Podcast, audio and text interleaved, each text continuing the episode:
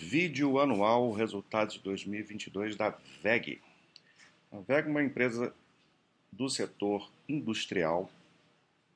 É uma das poucas empresas de setor industrial aí que tem resultados interessantes, muito interessantes, aliás, aqui no, no Brasil. E ano após ano ela parece fazer um Ctrl-C, Ctrl-V né, em seus resultados e dificilmente a gente tem alguma coisa para falar de negativo da empresa. Né? E esse ano não foi diferente, para a surpresa de zero pessoas. Né? É, eu vou utilizar aqui o, o release dessa vez, eu, normalmente eu gosto de utilizar a apresentação, que é mais sucinto, porque a apresentação só fala do trimestral, aqui também, mas aqui pelo menos tem, tem esse quadro aqui que eu posso falar de um resultado como um todo, e não tem muito como, por que entrar em detalhes no resultado, porque vocês vão ver que os números são, são muito bons. Né? Vou começar aqui falando da receita líquida, foi de praticamente 30 bilhões, é, um crescimento aí de 27% em relação a 2021. A, a Vega ela trabalha, ela tem uma ampla é, extensão é, global, né? Ela tem tá em vários países, né? Vende bem para vários países e a gente vê que ela tem uma diversificação muito boa, muito equilibrada, praticamente de 50% entre o mercado interno, que ela vende para o mercado interno, e o mercado externo, ou seja, ela tem realmente uma participação é, bastante relevante é, fora do, do país, né? O mercado interno foi o que entregou o melhor crescimento, 38,4%, mas o externo não ficou, não ficou para trás, né, 17,3%. Se a gente colocar em moeda local, esse crescimento seria maior ainda, de 22,6% no mercado externo. Então, ótima demanda para os produtos da VEG em todos os segmentos. Daqui a pouco eu vou entrar em detalhes sobre quais são os, os negócios, né, o que, que a empresa vende mas ela foi bem tanto no mercado interno no, e, no, e no externo. Aqui ela já cara o lucro líquido, que foi de 17,3%. Isso aqui não tem ajuste, é, precisaria ajustar isso aqui, porque tem créditos fiscais que beneficiaram muito o ano de 2021. Em 22 também teve, mas foi uma, um, uma parcela bem pequena, né? Então, esse lucro líquido, ele ter, lucro líquido ele teria tido um aumento até maior, é, se a gente fizesse um lucro líquido ajustado. E a margem líquida, que tem um ponto aqui, uma perdinha aqui, também seria uma margem estável aí se a gente ajustasse esse resultado. Tá? O EBITDA, né, o operacional aqui também 5,6 bi, crescendo 20%, né, então um crescimento muito, muito forte. É, e a margem EBITDA aqui seria a mesma coisa que eu falei, né? O, esses créditos fiscais eles beneficiaram o EBITDA, então esse crescimento seria ainda maior e a margem EBITDA seria estável é, se a gente fizesse o, o, o, ajuste aqui. O lucro por ação, essa métrica é basicamente a mesma coisa do lucro líquido, né? O que é, não teve é, nenhuma transformação relevante aí no número de ações. E ah, lembrei que eu ia falar aqui do, do trimestre, né? Porque as margens elas ficaram um pouco pressionadas por conta do custo dos produtos vendidos. Todo mundo sabe que o, o, a guerra, na, não sei se todo mundo sabe, mas quem acompanha aqui as análises, né, sabe que em várias empresas tiveram inflação sobre seu, seus insumos, né, de todo tipo, por conta, muito por conta da, teve um pouco, ainda vem um pouco do gargalo de pandemia, mas a guerra da, na, na Ucrânia, né, da Rússia e a Ucrânia, é, afetaram muito a cadeia de suprimentos, aumentaram o preço de vários, várias commodities. E a VEG ela trabalha muito com, principalmente com cobre e aço, e o, o valor dessas commodities aumentaram muito. Então ela começou o ano, o primeiro semestre, teve muita pressão de custo nos produtos vendidos, que isso afeta a margem da empresa mas isso se foi se recuperando ao longo do, do segundo semestre, e a gente vê aqui, margem, pela margem EBITDA, a gente pode notar é, isso, né? porque ela teve no quarto TRI uma margem EBITDA de 19,5% contra 17,2%, então ela ganhou 2,3 pontos percentuais aqui. o que mostra uma recuperação né, da, dessa eficiência, uma normalização ou um início de normalização dessa pressão de custos. A parte de despesas administrativas, que é onde ela tem um controle é, bem maior, ela conseguiu reduzir é, o percentual sobre a receita líquida. Então, a parte dela ela está fazendo. A parte do, do preço do, do, das commodities, ela não tem o que fazer. Ela pode tentar ajustar alguma coisa ali no, no chão de fábrica para melhorar, mitigar os efeitos na margem bruta.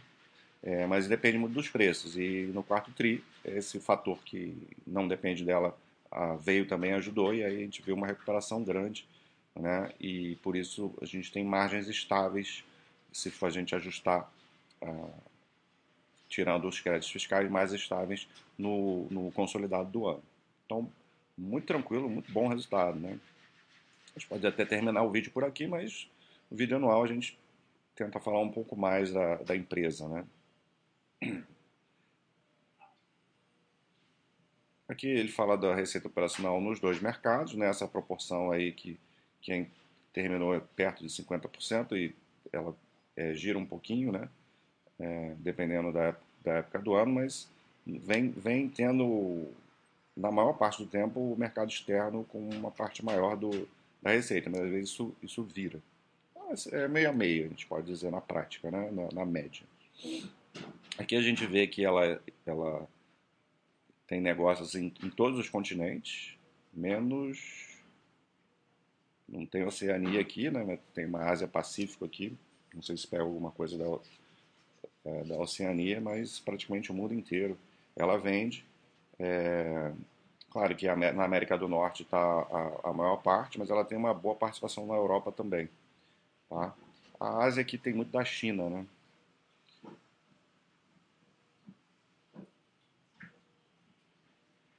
E aqui a gente vê os, os negócios dela. Né? O principal negócio da empresa, é o que ela sempre foi conhecida, né, originalmente, são os equipamentos eletrônicos industriais. Então ela fabrica motor, é, transformador, é, gerador, é, painel de automa é, produtos para automação, para vários segmentos da, da indústria. E esse é, sempre foi o principal negócio da empresa. Aqui é o resultado do trimestre, mas a gente pode ver que 48,5% da receita vem desse, desse, desse modelo de negócio. Aqui a gente pode ter é, equipamentos de ciclo curto e ciclo longo. Né? Isso é importante porque é, é uma diversificação que protege a empresa em determinados é, momentos de, de, da economia, que possam variar. Porque a, os equipamentos de ciclo curto eles têm um impacto assim mais mais rápido, né? Você, você tem um problema em alguma região, uma crise e tal, o ciclo curto vai cair muito rapidamente. Mas os equipamentos de ciclo longo, que geralmente são projetos que a empresa fecha muito tempo antes, eles continuam vigorando, né? Mesmo nesse, nessas épocas. Então você tem é, um certo descasamento do ciclo longo que acaba ajudando quando o ciclo curto de repente pode estar fraco a demanda, os equipamentos de ciclo longo estão lá vendendo bem e dá tempo de, de voltar o, o, ciclo curto. No momento a empresa está indo bem em todos os, em todos os, está tendo boa demanda em todos os, os segmentos, tanto no interno quanto no externo. Tem essa parte de GTD aqui, né, de geração, transmissão e distribuição de energia, que são é, empresas do, do setor né, de energia é, geradoras, transmissoras e distribuidoras que compram os, os equipamentos que a, que a VEG produz. A parte de geração, principalmente o setor de energia eólica e solar, ela vende né, os aerogeradores, as placas solares para essas empresas e também é, equipamentos para as empresas de transmissão e distribuição de energia. Então, toda a cadeia de energia ela está ela tá presente. Saiu aqui da apresentação por algum motivo estranho. É, então ela está presente em toda essa cadeia do GTD e, e isso vem, veio crescendo né, ao, ao, longo do tempo e já, já tem uma parte bem relevante, né, inferior ainda ao, aos equipamentos eletroeletrônicos, mas praticamente 40% de toda a receita vem de GTD. E aqui se caracteriza muito mais por ciclos longos, né? Então, é, isso protege a empresa em momentos é, de crise também. Aqui já é uma, uma área de negócio menor, né? Motores comerciais são as coisas que a gente estão é, mais perto da gente, né? Os, os, eletrodomésticos que você tem na sua casa. Se você for ter a curiosidade de abrir, não recomendo fazer isso.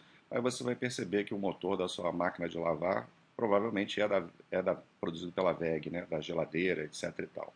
Então, ar-condicionado, todos esses, esses produtos, esses eletrodomésticos que utilizam motor, é, é, muito provavelmente vão ter esses equipamentos da VEG. 7,5% do, de participação na receita operacional líquida.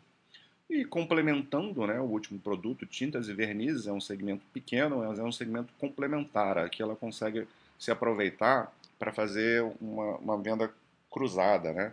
Essas tintas e vernizes não são tintas comuns, são tintas e vernizes para aplicação industrial. Então, muita gente, muitos clientes que compram produtos da VEG pesados vão acabar tendo uma pedindo uma complementaridade do serviço quando precisam de tintas e vernizes. 4,3% de participação na receita. Eu já tinha comentado aqui do custo dos produtos vendidos, né? É, veja como é relevante a participação de material aqui, né? 73 74,7% no último TRI. Então, quando você tem aumento de custo de matéria-prima, você pressiona muito o CPV. É... Que ao longo do ano teve um, um, um crescimento um pouquinho acima da receita líquida, mas que no terceiro e especialmente no quarto TRI foram normalizando o preço do, desses, desses, desses insumos e a gente já viu aqui uma, uma redução no, no aumento do custo dos produtos vendidos. Né? A gente vê que no quarto TRI você teve um aumento é, menor do que o aumento da receita. Então isso faz com que você melhore a sua eficiência e volte a, a, a ter margem bruta positiva. Ao longo do ano, isso, principalmente pelo primeiro e segundo trimestres, isso estava muito mais pressionado o custo dos produtos vendidos estava acima do crescimento da receita. As despesas gerais administrativas eu comentei, né? ela conseguiu reduzir a participação dela sobre a receita líquida, mérito da, da gestão da empresa. E o resto aqui é tudo do, do coisas que eu já falei, e aqui eles focam no trimestre. Né? Se você for olhar o resultado do quarto TRI, foi muito, muito forte, muito mais do que o consolidado do ano. Né? Então a empresa foi melhorando ao longo do ano. O EBITDA no último, no último trimestre cresceu 38,6%. Né? E o lucro líquido 36,5%. É, Mais uma vez, aqui não tem ajuste de créditos fiscais, né? senão o crescimento seria ainda maior. Geração de caixa muito forte. Aqui a gente vê praticamente 3 bilhões de caixa operacional, né? é, muito, muito forte, é, bem acima, inclusive, de, de 2021. É, o que ela gastou com investimentos aqui, né? O capex dela foi um pouquinho menor disso, cerca, acho que foi cerca de um bilhão e tal. Então, ela, a geração de caixa dela é muito, muito mais que suficiente para cobrir o que ela gasta com, com capex. Então, é, é, é bem tranquilo aqui essa parte de, de fluxo, do, do, fluxo de caixa.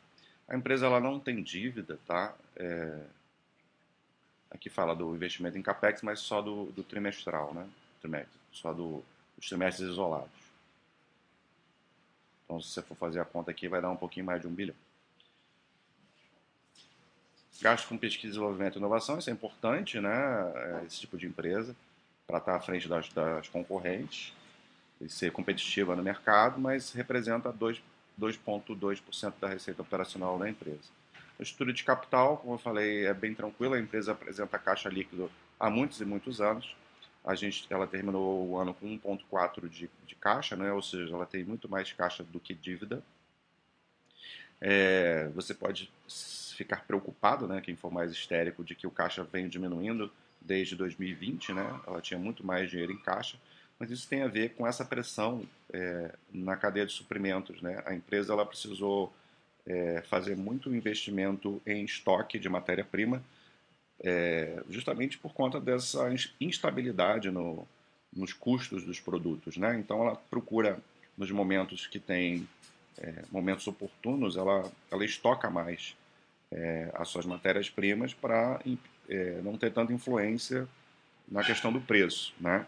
É, mas é bom a empresa manter um estoque muito alto? Depende do tipo da empresa. Para uma empresa industrial, não tem problema nenhum, né? desde que ela consiga, obviamente, vender depois. Mas que, que é a diferença dela para uma empresa de varejo ou de produtos de bens não duráveis, por exemplo, né? você manter um estoque muito alto, você pode perder esse estoque. O estoque pode estragar, pode é, perder a validade, pode, é, se for um, um, varejo assim de roupa, é, aquela sair do tem essa coisa do momento, né, da coleção, da moda, aquilo não não tem mais atratividade. Então, você estocar aço, cobre, ferro, você pode fazer isso por muito tempo. Então, esse tipo de empresa como a VEG pode manter estoques é, bem mais altos que em algum momento esses produtos não vão perder é, a sua qualidade, né, a sua validade, em algum momento ele vai ser, vai ser utilizado. Então, ela é uma vantagem, né, vamos dizer assim, a empresa poder é, trabalhar com aumento maior de estoque ou não, dependendo do, do momento. Então, essa redução do caixa tem a ver com investimento nessas, é, no, seu, no seu capital de giro, né, nos seus estoques. Então não tem nenhum problema aqui. Para quem gosta do, dos dividendos, né? Vou entrar muito em detalhe aqui não. Payout foi de 50%, se não me engano, torno de 50%. Vamos dar uma olhada aqui na, na VEG no longo prazo.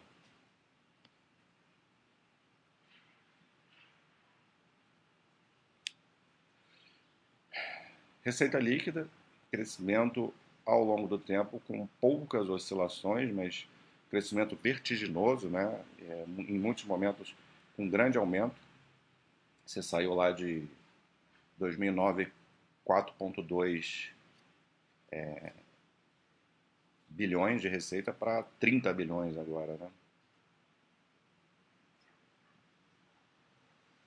Um EBITDA segue essa mesma toada, né?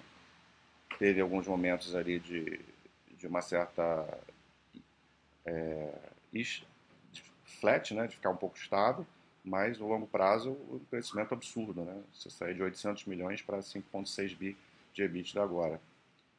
E o lucro líquido segue também essa mesma pegada de crescimento. Então os números são, são muito, muito, muito absurdos, né? Margem, margens é, saudáveis e é, crescendo né, na maior parte do tempo com algumas oscilações, que é normal, para principalmente nesse segmento. Estrutura de capital dela, como eu falei, dificilmente ela tem algum trabalha com dívida. Você vê que a maioria dos anos ela tem dívida líquida negativa, então não, não trabalha com alavancagem, apesar de fazer investimentos, de aquisições e tal. Mas ela gera muito caixa. Né? E Vamos ver a parte de fluxo de caixa aqui. Falei, ela gera muito caixa, está aqui a prova. Né? É, obviamente vão ter oscilações nisso, dependendo de questão de capital de giro também, mas sempre gerando muito caixa e sempre muito acima do capex dela. Né? Ela até aumentou bastante o capex nesse, nesse último ano, mas foi quando podia fazer. Né? A geração de caixa foi brutal em 2022, aí, a melhor da, da história disparado. E aí você vê esse absurdo aqui, né? No longo prazo, o que, a empresa entregou de, de resultado é sem precedentes, né? Então, empresa que não tem nada para falar de, de, mal dela. É, vem com sucesso aí há muitos e muitos anos. E vamos continuar acompanhando, né? É, a tendência é que 2023 siga esse mesmo, mesmo padrão aí. Um abraço.